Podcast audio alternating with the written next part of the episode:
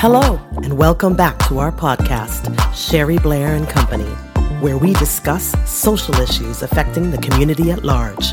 And now, our host, Sherry Blair.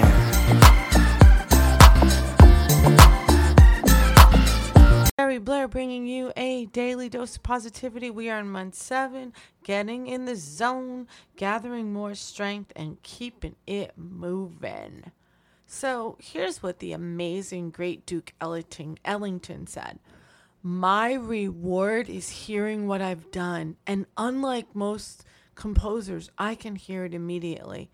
That's why I keep these expensive gentlemen with me. so he's quite proud of the com- group of composers that he's put together. But let's take that a little deeper. Once you're in flow, the conditions of the experience are clear goals every step of the way. There's immediate feedback to one's actions. So, what Duke was saying is that he could hear it right away.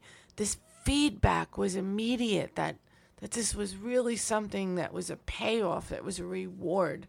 Um, so, there, there's also a balance between challenging challenges and skills. So if it didn't come across just the way he wanted, he would know right then, immediately, let me stop and make a change so that I could overcome the challenge with the use of my great skills. You when you're in this dimension too, you know where you're going every step of the way, and this helps you to feel confident. You are achieving and succeeding, and this helps you feel accomplished.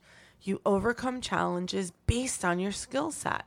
It is in you, and you can do it. You know you can do it. You feel you can do it. There's nothing that's going to stop you, right? We talked about being unstoppable.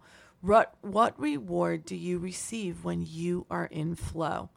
Come on, please tell me about it. I want to hear. And don't be selfish with your success.